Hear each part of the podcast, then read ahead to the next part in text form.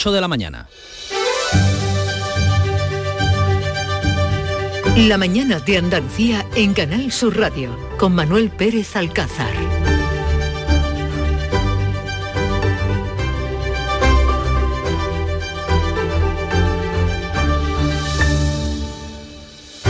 La rebaja fiscal del gobierno andaluz que el Parlamento va a ratificar mañana ha desatado una guerra abierta desde Madrid. El Ministerio endurece su ofensiva para neutralizar la bajada de impuestos de Andalucía que ya han imitado otras comunidades. El asunto puede acabar en tribunales por invasión de competencias de la Junta de Andalucía. El pulso entre los dos modelos fiscales, el del PP y el del gobierno de PSOE y Unidas Podemos, apunta con extenderse hasta las elecciones municipales de mayo del año que viene. El PP propone una rebaja del IVA de los productos básicos y Hacienda responde anunciando una subida selectiva de impuestos. Pero no es esta la única batalla que se avecina entre el Gobierno Central y la Junta. Madrid prepara un recorte del trasvase del Tajo Segura que puede hacer perder, escuchen esto, un 40% del agua que recibe la provincia de Almería. La política, a veces sí, es catalizadora de consensos, como el alcanzado por PSOE, PP y Vox en el Parlamento eh, para renovar el Consejo Audiovisual y el de la RTVA. Es el primer gran acuerdo de esta legislatura andaluza. En otras ocasiones la política solo genera declaraciones difíciles de comprender. La vicepresidenta Yolanda Díaz arremete contra la exportación de fresa de la que Huelva es potencia europea como su colega de partido Alberto Garzón, no parece tener aptitudes para promocionar nuestros productos autóctonos. Esto en un martes este 27 de septiembre en el que la tierra ha vuelto a temblar en la provincia de Málaga. Por segundo día consecutivo se ha notado un seismo de 3,9 en la escala de Richter a la altura en el sureste de la eh, localidad de Benalmádena. En el Día Mundial del Turismo en el día en el que podremos entrar a museos y a grandes monumentos, una de nuestras grandes industrias, el turismo, vamos a defender otra, nuestro campo, del que salen esas deliciosas fresas de Huelva. La mañana de Andalucía. Social Energy. La revolución solar ha llegado a Andalucía para ofrecerte la información del tiempo. Hoy se presenta la jornada con cielos eh, poco nubosos o despejados. Eh, los vientos van a soplar del oeste, flojos en el interior, pero con poniente ocasionalmente fuerte en el litoral mediterráneo y el estrecho. Temperaturas máximas en ascenso, así hoy se llegarán a los 31 grados en Málaga, 30 en Córdoba, 29 en Sevilla, 28 en Almería y Huelva, Granada 26, Jaén 25 y en Cádiz 23.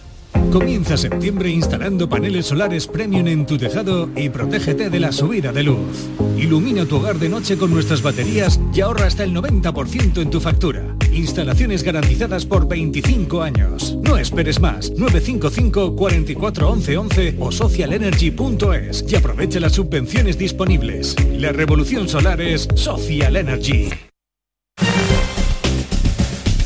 8 y 3 minutos conozcamos el estado de las carreteras de Andalucía. Dirección General de Tráfico, Alfonso Martínez, buenos días. Buenos días, hasta ahora en la red de carreteras de Andalucía les vamos a pedir tengan precaución en Almería. Hay circulación lenta en la 7, en Viator, en sentido Cádiz, también en Córdoba, en la 4, en el Arcángel hacia Madrid y en Huelva en eh, la A497 en el entorno de Corrales hacia Huelva Capital. También en Málaga hay tráfico lento con paradas intermitentes. En la A7 en el entorno de la Cala del Moral y también en, eh, Mijas y Fuengirola en sentido la capital malacitana y en San Pedro de Alcántara en este caso dirección Barcelona y en Sevilla tengan especial cuidado de entrada a la capital hispalense por la A49 en Bormujos, la A370 en el entorno de Quinto y también en la ronda S30, especialmente en el puente del Centenario en ambos sentidos.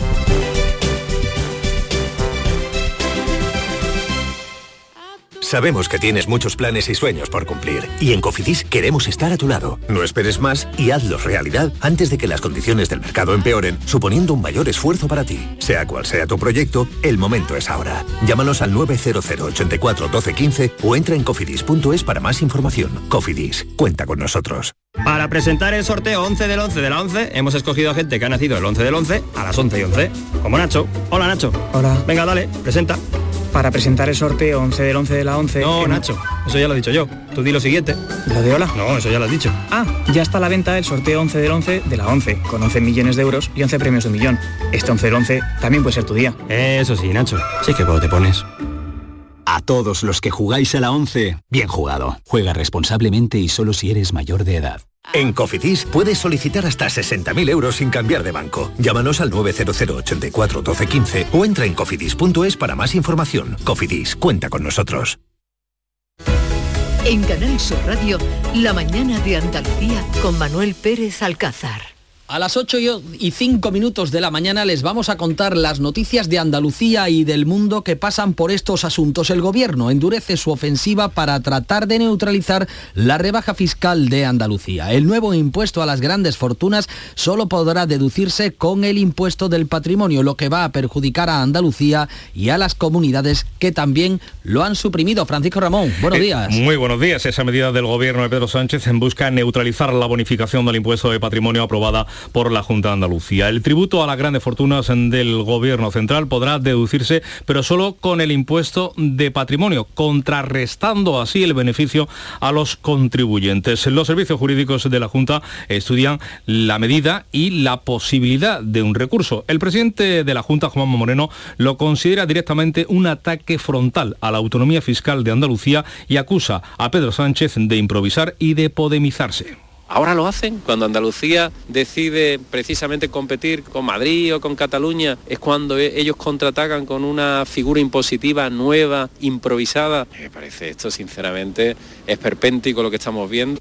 La batalla por este modelo fiscal que se está dirimiendo se aviva. El PP propone una rebaja del IVA de los productos básicos del 10 al 4% y el Ministerio de Hacienda responde anunciando una subida selectiva de impuestos. Beatriz Galeano, buenos días. Buenos días. La subida selectiva de impuestos que el Gobierno presentará esta semana dice no afectará a la clase media y trabajadora y podría incluir un alza del IRPF en las rentas del ahorro.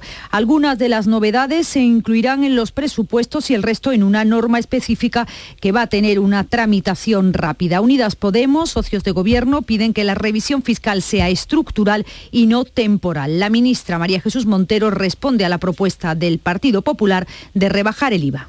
Cuando gobiernan suben los impuestos y cuando están en la oposición a cualquier problema la receta que plantean es bajada fiscal. Bajada hasta plantear vaciamiento de la capacidad fiscal de un país El presidente del Partido Popular, Núñez Feijó, defiende que rebajar el IVA de productos como la carne o el pescado servirá para aliviar a las familias y a los pequeños productores. Es una propuesta, en primer lugar, que no carga el coste de la crisis a las familias. Es una propuesta que no carga el coste de la crisis a los pequeños productores y a los vendedores. Y por su parte, el comisario europeo de Economía advierte de que hay que tener cuidado con la bajada de impuestos al consumo en un contexto de emergencia. De estos asuntos y de toda la actualidad política que viene cargada de información hablaremos a partir de las 9 de la mañana con el secretario general del Partido Popular de Andalucía, el nuevo número 2 del PP andaluz, Antonio Repullo. Pero los impuestos no son la única batalla que van a librar el Gobierno y la Junta en los próximos meses. Pese a que el Ejecutivo andaluz viene reclamando las inversiones hídricas pendientes frente a la sequía, Moncloa pretende ahora recortar un 40% el trasvase del Tajo que lleva agua a Almería, a Murcia y a Alicante. ¿Cómo se ha vivido esta noticia en Almería? María Jesús Recio, buenos días. Muy buenos días. Almería, Murcia y Alicante ahora mismo preocupados por esta situación, ese recorte del 40% de la media de agua que llega a estas tres provincias. Hablamos del horizonte de 2027. El Ministerio de Transición Ecológica tiene previsto aprobar en un mes ese nuevo plan hidrológico de la cuenca del Tajo. En septiembre recordemos que la cantidad transferida a Almería ha sido de 7,5 hectómetros cúbicos, pero solo para consumo humano. Antes eran más de 21 y no llega ese agua para los regantes. La consejera de Agricultura, Carmen Crespo, visitaba ayer precisamente un invernadero de pimientos hablaba, criticaba así ese trasvase solo para consumo humano que ha llegado a Almería. En estos días la, la, vicepresidenta del Gobierno ha tomado una decisión pues también unilateral. Los científicos en la Comisión de Desembalse establecían 20 hectómetros para poder transferir y ha dejado solo la transferencia en el abastecimiento, 7 hectómetros al norte de la provincia de Almería.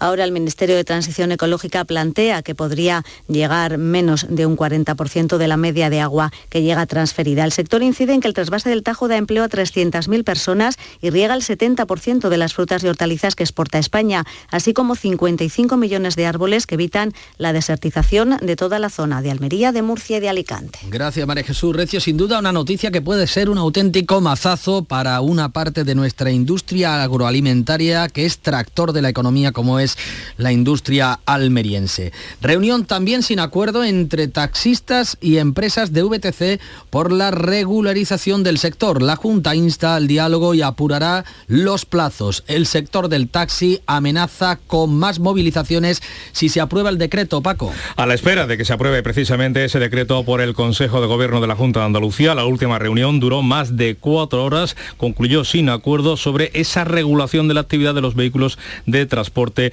con conductor. Los taxistas mantienen que debe limitarse ese número de licencias de VTC, lo subraya el presidente de la Federación, Federación Andaluza del Taxi, Miguel Ruano. Autorizaciones, no hablamos de erradicación de la licencia VTC, pero sí una limitación que ponga un sentido, un poco de sentido, que haga que el sector del taxi pueda seguir superviviendo. La proporción de una VTC por cada 2,7 taxis va a llevar al taxi a su desaparición. Desde la Asociación Empresarial de VTCs, eh, su representante en Andalucía, Pablo García, subraya el empleo que genera su sector. Eh, el sector da trabajo a más de 8.000 personas en Andalucía. Es un sector que además eh, tiene una tributación que tributa entre 8 y 14 veces más impuestos que el taxi. Tendría un impacto fuerte tanto económicamente como a nivel laboral que nuestra actividad dejase de funcionar.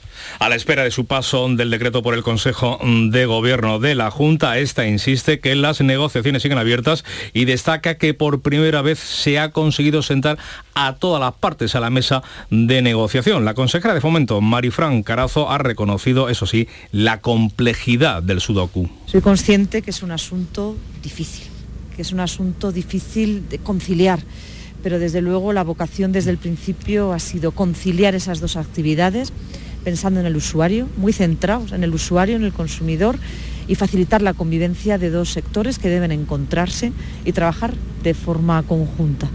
La reunión del Consejo de Gobierno de la Junta, eh, que se celebra hoy, es el último antes de que expire el plazo, el 1 de octubre. El marco legal lo sitúa así para que el Gobierno, eh, el Gobierno entonces, el ministro Ábalos dio a las comunidades autónomas para que sacaran adelante la legislación autonómica de VTCs. Uno de los conflictos laborales, el del taxi con las VTC, el otro, el que se vive en el puerto de Algeciras. Este martes es la segunda jornada de paros de los camioneros en el puerto algecireño, una movilización que de momento no se está dejando notar en demasía. Algeciras, Ana Torregrosa, es así, buenos días.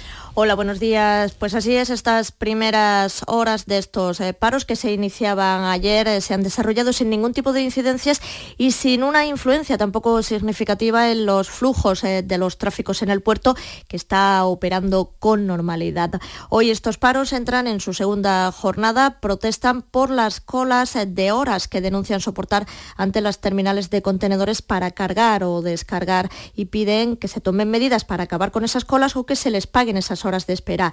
Estos paros están convocados por la Plataforma en Defensa del Transporte, pero no cuentan con el respaldo de otras asociaciones del sector. Los convocantes piden reunirse con las terminales para buscar una solución a sus demandas y dicen que mientras tanto, mientras no sea así, los eh, paros seguirán de forma indefinida. Como decimos, eh, la operatividad en el eh, puerto no se ha visto significativamente alterada en estas primeras horas. Gracias, Ana. Esas movilizaciones del sector del taxi de los camioneros en el puerto de Algeciras y donde se avecina también una movilización es en el sector de la pesca porque Bruselas está dispuesta a revisar en noviembre el veto a la pesca de fondo si lo avalan los datos científicos, pero hasta entonces hasta noviembre va a entrar en vigor la limitación que afecta a la flota de Huelva y de Cádiz el próximo 9 de octubre. ¿Cómo se está viviendo esta situación en la pesquería gaditana? Mónica de Ramón, buenos días. ¿Qué tal? Saludo, muy buenos días. Pues ese que has contado es el resultado de la reunión de los ministros de la Unión Europea. El 9 de octubre entrará en vigor la medida comunitaria que prohíbe el acceso a los barcos en 87 zonas protegidas de agua del Atlántico, entre ellas el Golfo de Cádiz. El reglamento habla entre 400 y 800 metros de profundidad, pero los pescadores temen que se aplique en aguas menos hondas, donde sí está permitida esta modalidad. Escuchamos al portavoz de los pescadores, José Carlos Macías. el Ministerio tendría que aplicar eso. ¿Cómo se aplica eso? Pues poniendo vigilancia para que los barcos no entren ahí. ¿Y qué dice el Ministerio? Pues que en principio solamente va, a aplicarlo en las zonas eh, que estén entre 400 y 800. Por lo tanto, bueno, pues eh, nos dejaría un, poco un poquito más de respiro. El ministro de Pesca, Luis Planas, dijo antes del encuentro que no se descarta llegar a los tribunales, ya que esta medida afecta al 70% de la flota andaluza. José María Gallar, presidente de la Federación Andaluza de Asociaciones Pesqueras. Buenos días. Hola, buenos días. Bueno, pues eh, la reunión de ayer parece que hay un inicio de, poder enmendar la situación, pero hasta noviembre, desde luego, el comisario europeo no está dispuesto a retocar ese decreto que veta la pesca. Bueno, nosotros conociendo la forma de actuar de este comisario, porque lleva ya mucho tiempo en contra, actuando en contra de los intereses de la pesca española, también le tenemos mucho miedo al mes de noviembre, porque sabemos que utiliza los datos científicos a su conveniencia. De hecho, la, decisión que han tomado de la prohibición de estas zonas no tiene ningún aval científico, o sea que también tenemos muy mucho que aunque los datos científicos no avalen, como el gobierno de España le demostró la comisión, pues no sirve para nada, pero bueno, la esperanza del último de septiembre. Y con la vía política prácticamente agotada, ¿ahora qué pasos se pueden dar, señor Gallar? Bueno, los pasos que nos quedan, pues la vía judicial, desde el sector sí tenemos claro que vamos a ir a poner un recurso al Tribunal Superior de Justicia de Bruselas. El gobierno de España, lógicamente, actúa de otra manera, se lo está pensando, aunque las palabras de ayer del ministro no dan esperanza.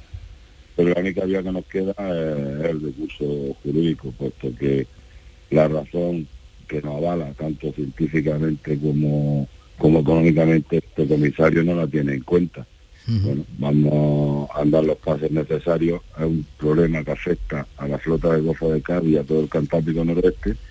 Y ahí bueno, hay una piña de todo sector pesquero español porque no podemos seguir aguantando las tropelías que este lituano hace con la pesca española. ¿Desconfían ustedes del eh, consejero del eh, comisario europeo de pesca, del lituano? Pero en el mejor de los casos, en el caso de que eh, consiguieran que revisasen en noviembre este veto, aún así todavía habría un mes por delante en el que algunas pesquerías van a tener que dejar de pescar. Es cierto que hay algunas que están en paro biológico, ¿no, señor Gallar? Pero otras sí que tendrían que dejar de pescar. Sí, efectivamente. Bueno, están haciendo los paros biológicos, llevan muchísimos años haciéndolo para generar los caladeros. Y bueno, eso por ahí nos podemos escapar un poco, pero como tú bien dices, en noviembre está a la vuelta de la esquina conociendo a este señor porque, bueno, eh, no, la verdad es que no tengo menor la lengua para hablar del lituano porque es que estamos ya muy cansados de los ataques que estamos sufriendo en toda la pesca española, ¿no? Pero bueno, el gobierno la verdad es que está haciendo las cosas bien, está trabajando bien, lo que pasa es que bueno, la comisión hay momentos en que parece que son intocables, que es cosa que no entendemos, porque en Europa quien debe demandar el Parlamento Europeo y el Consejo, la comisión debe ser un mero instrumento administrativo, pero en este caso la pesca completamente al contrario. La afección puede ser muy importante también dependiendo de si se aplican los 200 o 400 metros. El reglamento, como bien decía José Carlos, eh, contempla de 400 metros a 800, sin embargo el comisario va mucho más allá. Si España, mm, que también tenemos ese compromiso del gobierno, de 200 metros no lo va a aplicar, la afección sería menos importante, bueno, porque siempre que afecta a un barco, pues el sector pesquero se ve perjudicado. José María Gallar, presidente de la Federación Andaluza de Asociaciones Pesqueras, suerte en su reivindicación. Gracias por habernos atendido. Gracias a vosotros, hasta luego. 8 de la mañana, 19 minutos. ¿Calcular la cuota de mi hipoteca con el simulador en un minuto? Lo firmo. ¿Que un experto me lo explique todo sin compromiso? Lo firmo. Y luego contratar la que mejor se adapta a mí. Lo firmo. Hipotecas Sabadell. Abre el simulador, calcula tu cuota y te ayudamos a encontrar la mejor hipoteca para ti en bancosabadell.com barra hipotecas. Sabadell, ¿necesitas un banco? La tarde de Canal Sur Radio con Mariló Maldonado tiene las mejores historias y las más emocionantes. Un programa para disfrutar de la tarde, cercano, pendiente de la actualidad, con un café con humor. Te escucho en tu radio. La tarde de Canal Sur Radio con Mariló Maldonado. De lunes a viernes a las 3 de la tarde. Más Andalucía, más Canal Sur Radio.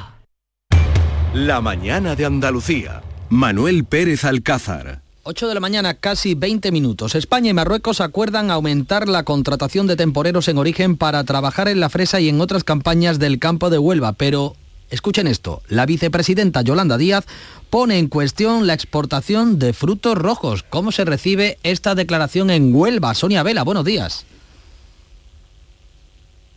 ¿Huelva? Sonia Vela.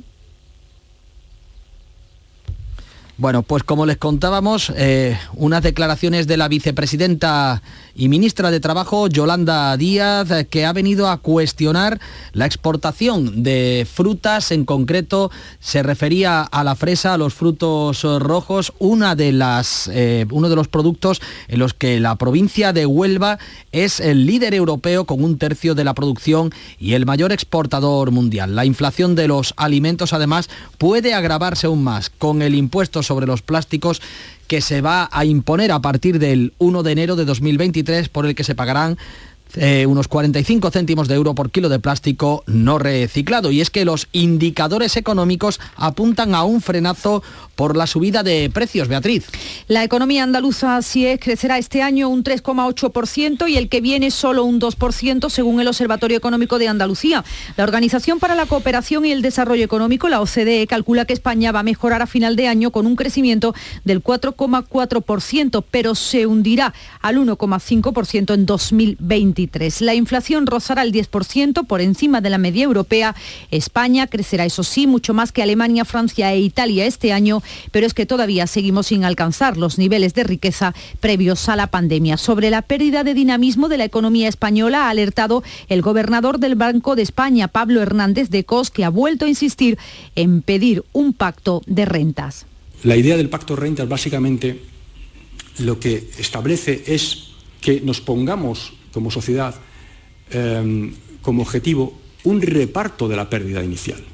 Que todos asumamos desde el principio que vamos a tener una pérdida real en nuestras rentas, sea las empresariales o sea las de los trabajadores, de tal manera que evitemos esa espiral inflacionista.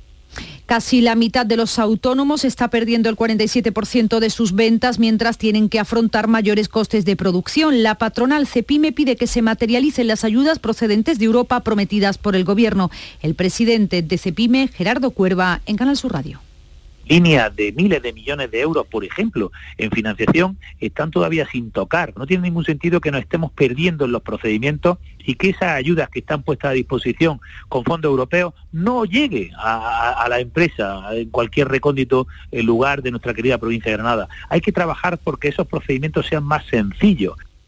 Retomamos el asunto que les contábamos, esa contratación en origen de temporeros para trabajar en la fresa y otras campañas del campo en Huelva y que se recibe con una declaración sorprendente de la vicepresidenta Yolanda Díaz que pone en cuestión la exportación de la fresa onubense. Huelva, Sonia Vela. Hola Manuel, buenos días. El contingente de temporeras marroquíes para esta campaña agrícola en nuestra provincia será de 15.350, son 5.000 más de lo que en un principio se había barajado e igual a las cifras de contrataciones en origen previas a la pandemia. La gran mayoría se dedicará a la recolección de la fresa, de la que Huelva es líder europeo en producción y el mayor exportador mundial. Precisamente la vicepresidenta Yolanda Díaz ha recomendado no consumir fresas si no estamos en temporada para evitar, ha dicho, la exportación y su consecuencias. Consumamos productos de temporada, no comamos fresas cuando no se pueden comer fresas, porque cuando comemos fresas en temporadas inadecuadas es que estamos explotando a otra parte del mundo. La consejera de Agricultura de la Junta de Andalucía, Carmen Crespo, ha calificado estas palabras de irresponsables y ha respondido a la ministra que el sector fresero supone dos millones de jornales en nuestra comunidad autónoma. Carmen Crespo. ¿Qué quiere la, vicepresidenta? ¿Echar esos dos millones de jornales a la basura? ¿Que la gente no tenga empleo en la zona? ¿Que no se puedan hacer la contratación en origen? Y por la cuestión ecológica, que no se preocupe, que vamos dando pasos de gigantes. Los agricultores dedicados a la fresa en la provincia de Huelva han recibido con incredulidad esta nueva polémica en la que se ven envueltos sus cultivos. Desde luego, consumir fresa es explotar la fresa.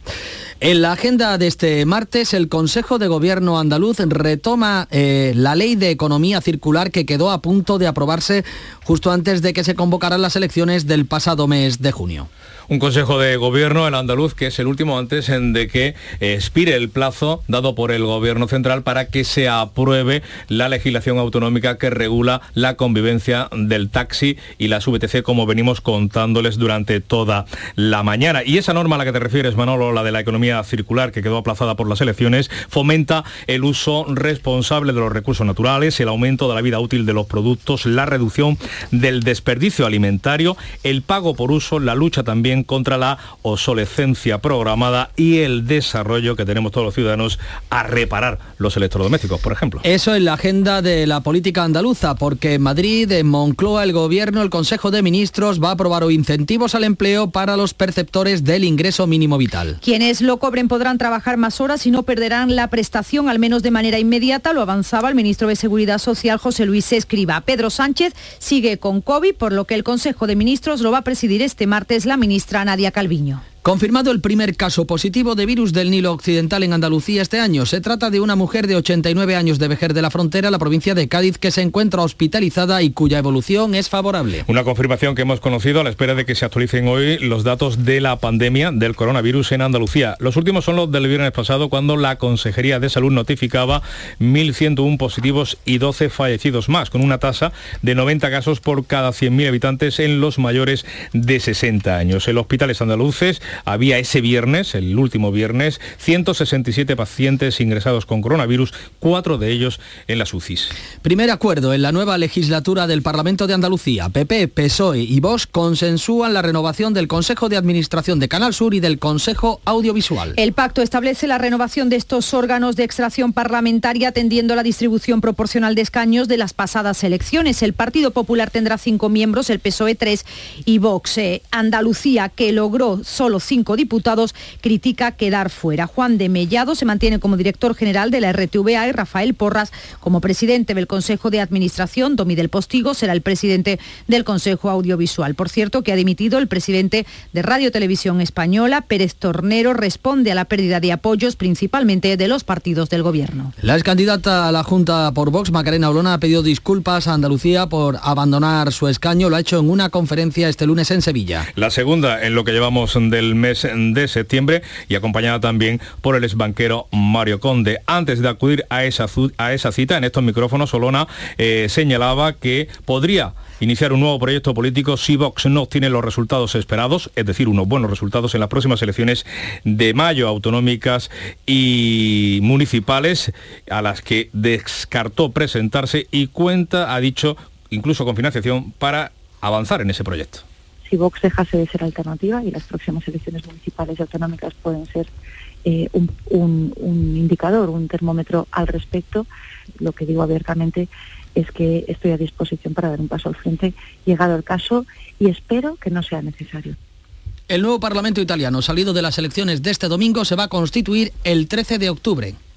La ganadora Giorgia Meloni ya prepara su ejecutivo con el difícil equilibrio de contentar a sus seguidores, superar el veto del presidente Mattarella y no poner en pie de guerra a la Unión Europea en los mercados. La bolsa subió y la prima de riesgo también lo hizo, pero con moderación. Y en el quinto y último día de refrendos rusos en las provincias del este de Ucrania, en las prorrusas de Donetsk y Lugansk y en Gerson y Zaporilla, Moscú avanza que el 80% de los votos son favorables a la, anexión. En Rusia ya son 2.000 los arrestados por protestar contra el reclutamiento forzoso. Eso del exterior, pero en nuestra tierra hoy vivimos el Día Mundial del Turismo. Los museos y los conjuntos culturales van a permanecer en jornada de puertas abiertas. Para ello hay previstas visitas, eh, previstas visitas guiadas, talleres y múltiples actividades para compartir y acercar a todos la cultura aquí en Andalucía. Las cifras de este año en cuanto al turismo son cercanas a las registradas en 2019, el último año antes de la pandemia, pero la subida de costes hace que no sea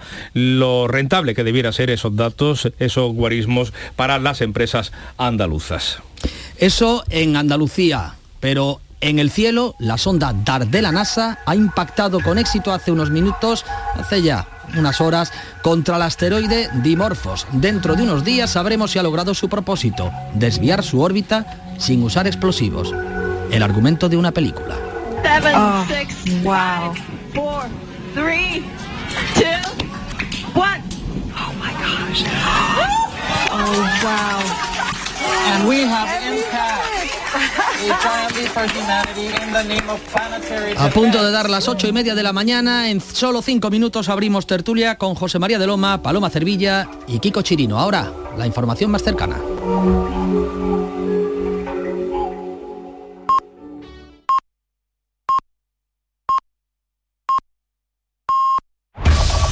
En la mañana de Andalucía de Canal Sur Radio, las noticias de Sevilla. Con Pilar González. Hola, buenos días. A esta hora hay retenciones en la entrada a Sevilla por la A49 de 5 kilómetros, uno por el Centenario sentido Cádiz y dos en sentido Huelva, dos en la autovía de Coria, también en la de Utrera y dos también en el nudo de la Gota de Leche sentido Ronda Urbana Norte. En el interior el tráfico es intenso en las entradas a la ciudad. En cuanto al tiempo, tenemos el cielo despejado, viento de poniente más fuerte por la tarde y las temperaturas similares a días anteriores. Está previsto alcanzar 29 grados en Sevilla, Morón y Écija, 30 en Lebrija, a esta hora 16 grados en la capital. Vas en patinete por el parque mientras bebes un refresco. Te lo acabas y guardas la lata para después depositarla en el contenedor amarillo para que se convierta en la rueda de un patinete de alguien que pasea por el parque mientras se bebe un refresco. Se lo acaba y guarda. En la economía circular, cuando reciclas, los envases de aluminio se convierten en nuevos recursos. Recicla más, mejor, siempre. Lipasan y Ecoembes. ¿Y tú? ¿Por qué compras Inés Rosales? Porque quiero lo mejor, lo más saludable para mi familia. ¿Sabes qué diferencia una torta Inés Rosales del resto? Dale la vuelta al paquete y lee los ingredientes. Confía en las de toda la vida, en las legítimas y acreditadas tortas de aceite de Inés Rosales, desde 1910. Se celebra el Día Mundial del Turismo y con buenos números. Cuando se cierre el año el turismo habrá crecido en Sevilla un 43% con respecto al año pasado porque se espera que el otoño sea bueno. Esta noche habrá una gala en la fábrica de artillería a la que asiste el alcalde Antonio Muñoz que considera clave apostar por la innovación, por la sostenibilidad para que el turismo sea compatible con los intereses de los sevillanos, también por un turismo de alto poder adquisitivo. Sevilla debe de apostar por un turismo de calidad, por un turismo donde el perfil del turista sea el que tenga un gasto medio por día superior a la media. Creo que la oferta hotelera que viene para Sevilla de 4 y 5 estrellas avalan este tipo de apuestas que estamos haciendo desde la ciudad. Los museos y los conjuntos arqueológicos son gratis en esta jornada, en la que por otro lado comienza en la Cartuja la Conferencia Internacional de Parques Científicos y Tecnológicos. Hasta el viernes están aquí 500 responsables de parques tecnológicos de más de 70 países. Es el primer encuentro de esta envergadura que acoge Andalucía, como señala el consejero de Universidad, Investigación e Innovación, José Carlos Gómez Villamandos la primera vez que se realiza en Andalucía y que da un espaldarazo, desde luego, a eso, a nuestros parques, al Parque de la Cartuja, y que no hubiera sido posible si no hubiera ese reconocimiento por, por parte del resto de parques a nivel internacional de nuestro parque y de nuestra red de parques en Andalucía. El Consejo de Ministros inicia hoy martes el procedimiento para determinar la sede de la Agencia Espacial Española a la que aspira Sevilla y el Ayuntamiento de la capital ha decidido subir la cuota que paga por los pisos que posteriormente alquila para conseguir más viviendas vacías y ponerlas a disposición de familias con necesidades especiales. En Visesa abonará por cada vivienda vacía que alquile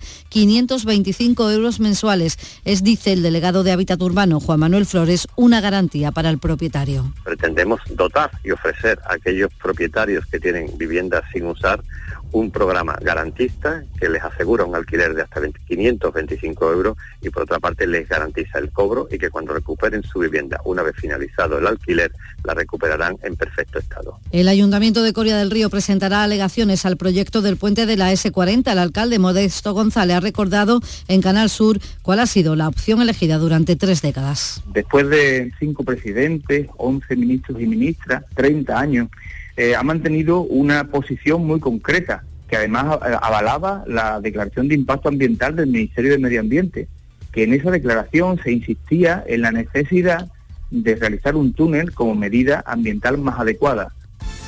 Deportes, Nuria Gaciño, buenos días. Buenos días, el Betis sigue trabajando en el mercado de fichajes, el nombre de Aguar vuelve a sonar con fuerza Todo indica que el futbolista francés llegará libre al Benito Villamarín en junio del 2023, tal y como ha podido saber la jugada de Sevilla de Canal Sur Radio.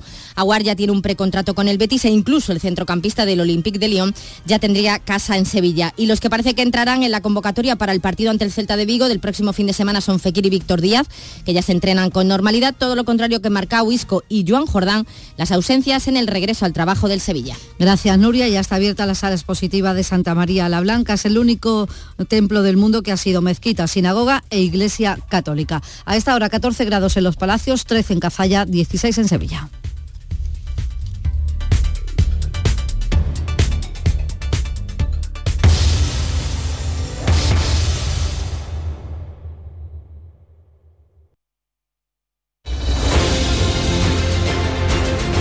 8 y 35 de la mañana es el momento de abrir mesa de tertulia. Hoy lo hacemos con José María de Loma, Paloma Cervilla y Kiko Chirino.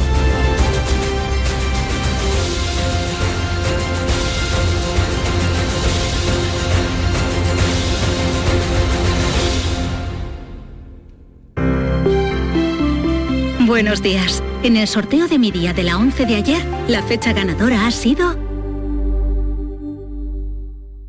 11 de noviembre de 2019. Y el número de la suerte, el 808. Recuerda que hoy, como cada martes, tienes un bote millonario en el sorteo del Eurojackpot de la 11. Disfruta del día. Y ya sabes, a todos los que jugáis en la 11, bien jugado. En Canal Sur Radio, por tu salud, responde siempre a tus dudas. Hoy hablamos de envejecimiento saludable de verdad ¿Cuáles son las pautas? ¿Cómo podemos diseñar una actividad, una alimentación apropiada? ¿Cómo prevenir los riesgos más frecuentes?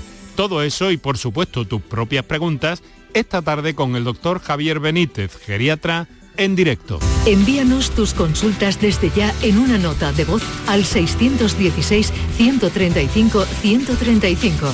Por tu salud, desde las 6 de la tarde con Enrique Jesús Moreno. Más Andalucía, más Canal Sur Radio. Comienza septiembre instalando paneles solares premium en tu tejado y protégete de la subida de luz. Ilumina tu hogar de noche con nuestras baterías y ahorra hasta el 90% en tu factura. Instalaciones garantizadas por 25 años. No esperes más. 955 44 11 o socialenergy.es y aprovecha las subvenciones disponibles. La revolución solar es Social Energy. Este jueves 29 de septiembre, la tarde de Canal Sur Radio con Mariló Maldonado te espera en el Cartuja Center de Sevilla con motivo de la gira Mujeres Talks, el propósito como activador del cambio, un evento dedicado a la sostenibilidad en los negocios emprendidos por mujeres. La tarde de Canal Sur Radio con Mariló Maldonado. Este jueves 29 de septiembre desde el Cartuja Center de Sevilla, con el patrocinio de Coca-Cola Europacific Partners. Buenos días. En el sorteo del cupón diario celebrado ayer, el número premiado ha sido 88.951 88951. Serie 38038. Recuerda que hoy, como cada martes, tienes un bote millonario en el sorteo del Eurojackpot de la 11. Disfruta del día. Y ya sabes, a todos los que jugáis a la 11, bien jugado. Sencilla, rápida, fácil de manejar. Así es la nueva app de Canal Sur Radio. Con todos los programas y audios destacados, los podcasts, emisiones en directo. Para que sigas conectado a nuestra programación y a los espacios que más te gustan y sigue. Cuando quieras, donde quieras. Descárgate ya nuestra app. Todo Canal Sur Radio, Radio Andalucía Información, Canal Fiesta, flamencoradio.com y Canal Sur Radio Música para ti. Cuando quieras, donde quieras. Más Andalucía. Más Canal Sur Radio.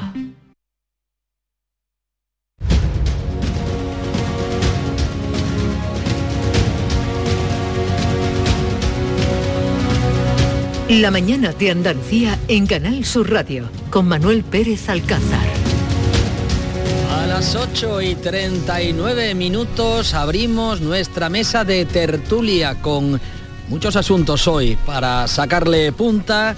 Hoy se sienta a la mesa José María de Loma. Buenos días, José María. Hola, muy buenos días, ¿qué tal? En Granada, Kiko Chirino. Kiko, buenos días. ¿Qué tal? Muy buenos días. Jerezana en Madrid, Paloma Cervilla. Paloma, buenos días.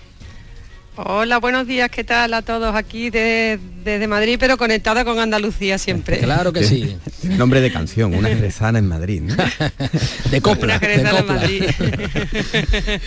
José María, ¿ha temblado el suelo hoy otra vez en Málaga? ¿Se ha notado o no se ha notado? Pues yo no lo he notado mucho, no, no sé si ha, sonado, ha, ha temblado, creo que no sobre Pero... las 3 y algo de la mañana. Hoy sí, ha tenido sí. menos intensidad el sismo que ayer. Ha el sido... del otro día fue de 4,1, ¿no? Sí, Casi, ha, ha sido 3,9 hoy, pero vamos, si ha sido a las 3 y algo de la madrugada, las personas normales estaríais durmiendo, no como otros. Incluso los periodistas, ¿no? Estábamos, eso, sí, bueno, estábamos soñando, soñando. Algunos periodistas, os digo, que otros ya estamos carretera y manta. Bueno, vamos a, vamos a abrir con quizá el tema no del día, sino el que nos va a tomar lugar en las próximas semanas y si no meses. La batalla fiscal que el gobierno ha abierto con la Junta de Andalucía, ese nuevo impuesto que anuncia el Ministerio de Hacienda. Grandes fortunas que se podrá desgravar, pero no eh, perdón, pero solamente en el caso del impuesto del patrimonio, solo se podrá desgravar en el impuesto del patrimonio. ¿Y esto en qué se va a traducir? Pues que allí donde se haya bonificado el impuesto del patrimonio, caso de Andalucía, pues se va a anular este, este efecto en los contribuyentes. Paloma, tú que estás en Madrid. Bueno, yo creo que tú has dicho muy bien que va a ser el tema del año, ¿no? Porque yo creo que en este año electoral el tema más importante yo, creo que van a ser los impuestos, ¿no? Porque es la confrontación de dos modelos fiscales, ¿no? El modelo del Partido Popular, que es bajar impuestos, y el, el modelo del Partido Socialista y de la izquierda, que es subir impuestos.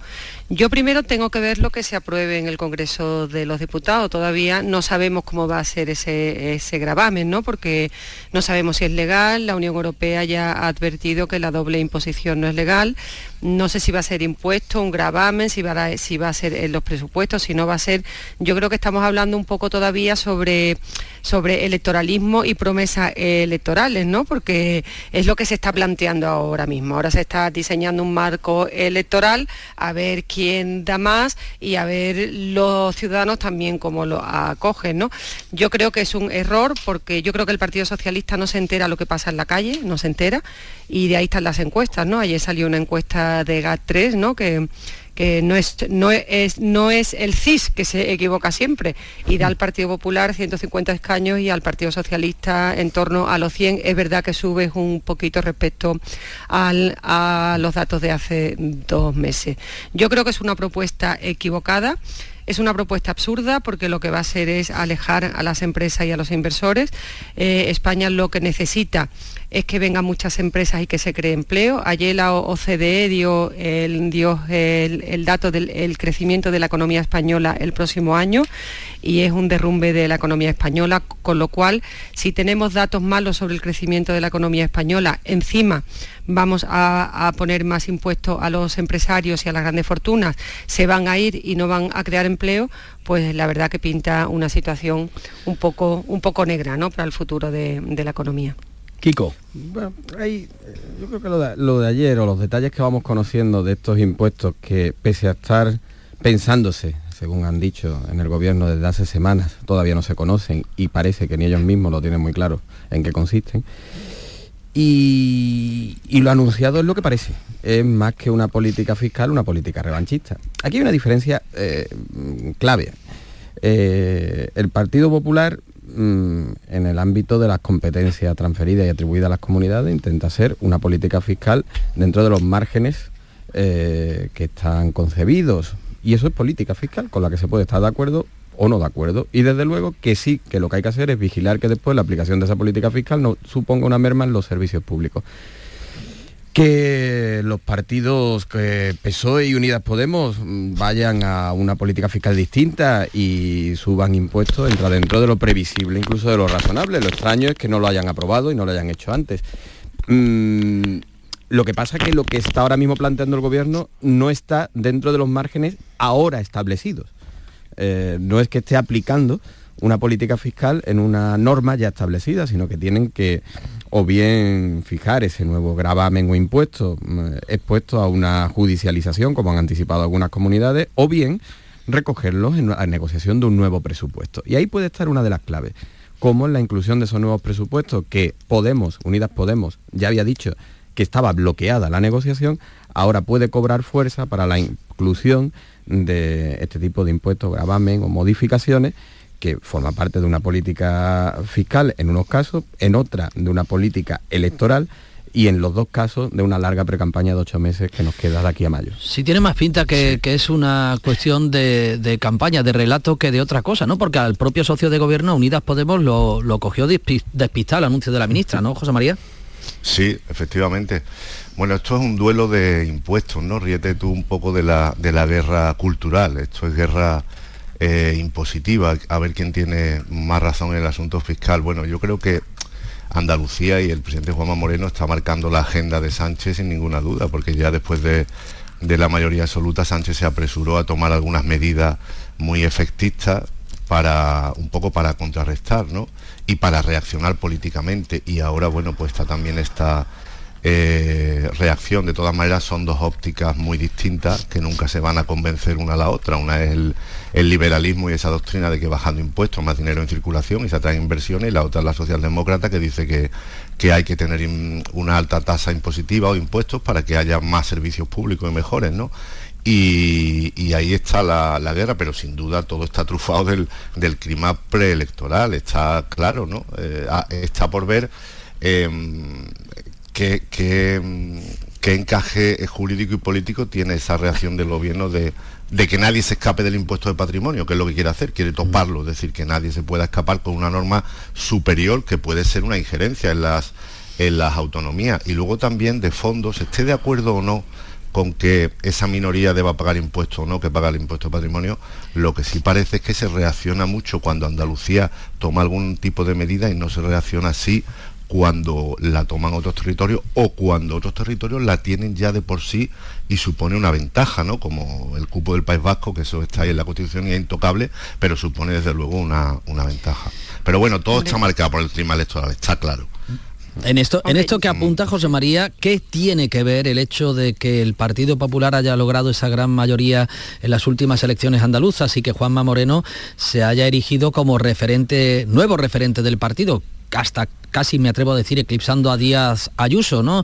Eclipsándola bastante. Parece, parece que el referente ahora del modelo del PP para eh, alcanzar esas grandes mayorías es eh, el eh, modelo de Juanma Moreno y por eso quizás el pulso directo del gobierno de España con el Ejecutivo andaluz. Hombre, yo, yo también creo que eso es una continuación de lo que ha pasado aquí en Madrid. Hay que recordar que cuando Díaz Ayuso anunció rebajas fiscales, el, gobierno empezó a hablar de armonización fiscal. Esto viene un poco ya de antes. Lo que pasa que el Partido Popular ha tenido ha tenido la mano y la, inteligencia y la oportunidad, ¿no? que aprovechando la mayoría absoluta que tiene en, Andalucía y el éxito electoral que ha tenido Juanma Moreno, ha pisado el acelerador. Primero fue Madrid hace, hace ya un año, ahora Andalucía, Galicia lo ha anunciado. Yo creo que esto va a ser una carrera que se llama la carrera de la fiscalidad, ¿no? que lo que pretende es tumbar las propias incoherencias del Partido Socialista, que entierra 40 años de defensa de la autonomía financiera. Pero claro, autonomía financiera solo para el País Vasco, no se mete con el cupo vasco, los beneficios forales en Navarra, la insularidad de Canarias, con eso no se mete. Solo se mete con las comunidades del Partido Popular. Como decía antes José María, es un revanchismo, claro revanchismo, porque, porque esto, podía, esto podía haberlo hecho el Partido Socialista antes, ¿no?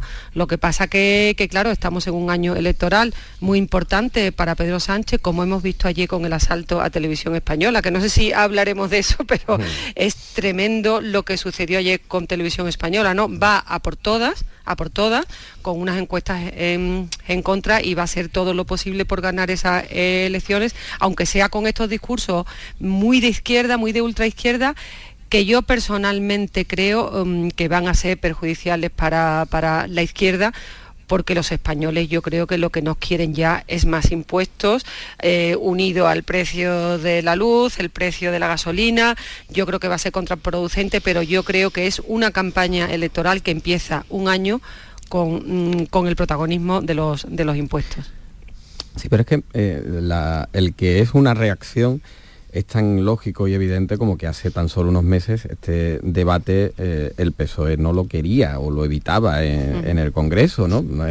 El oportunismo eh, pertinente o no de recuperar esta, esta línea está claro que es una reacción a una propuesta en la que también el PP y el Partido Popular en este momento se siente cómodo, que es en esa batalla fiscal, en esa guerra de impuestos eh, de la que, de la que hablábamos y que, que electoralmente pues entiende que le viene, que le viene a favor, ¿no?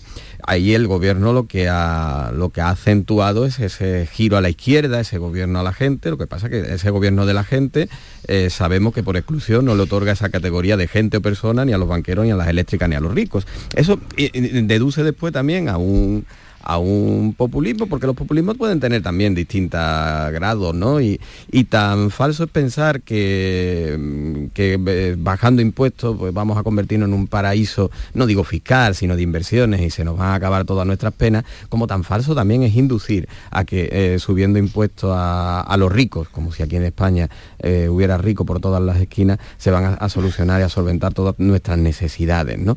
Bueno, estamos, y esto hay que leerlo en esa, en esa clave electoral, porque es evidente cuando seguimos el relato cronológico de los hechos. Estamos en año electoral efectivamente y, en política se dice habitualmente que se vive más cómodo cuando el gobierno con el que hay que confrontar es de otro color político, como sucede entre Andalucía y el gobierno central y viceversa, entre el gobierno central y Andalucía, porque la batalla de los impuestos parece que no es la única que se ha abierto. Hemos eh, sabido hoy que ya prepara el Ministerio de Teresa Rivera un recorte del trasvase Tajo Segura que va a hacer perder a la provincia de Almería, también a Murcia y a Alicante, el 40% del agua que llega cuando para Andalucía ahora mismo la lucha contra la sequía es uno de sus objetivos principales y no el primordial.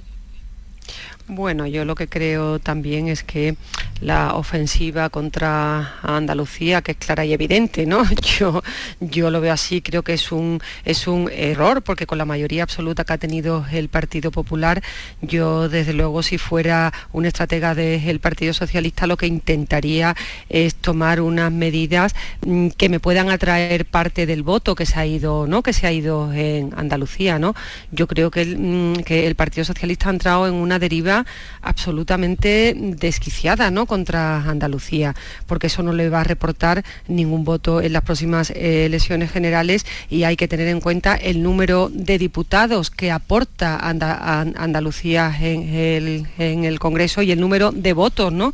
Con lo cual yo creo que esa ofensiva contra Andalucía yo creo que va a ser muy perjudicial para las expectativas del Partido Socialista.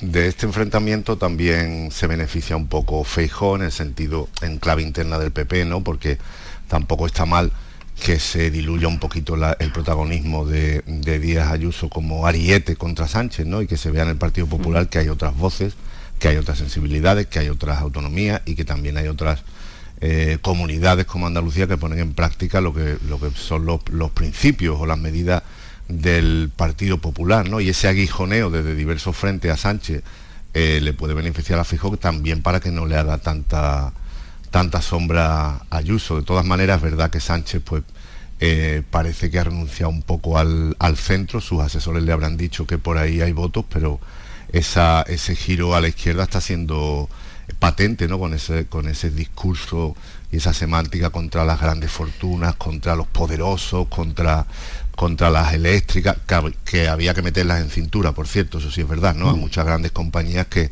que, po- que estaban lucrándose a costa de que mucha gente lo pasara mal.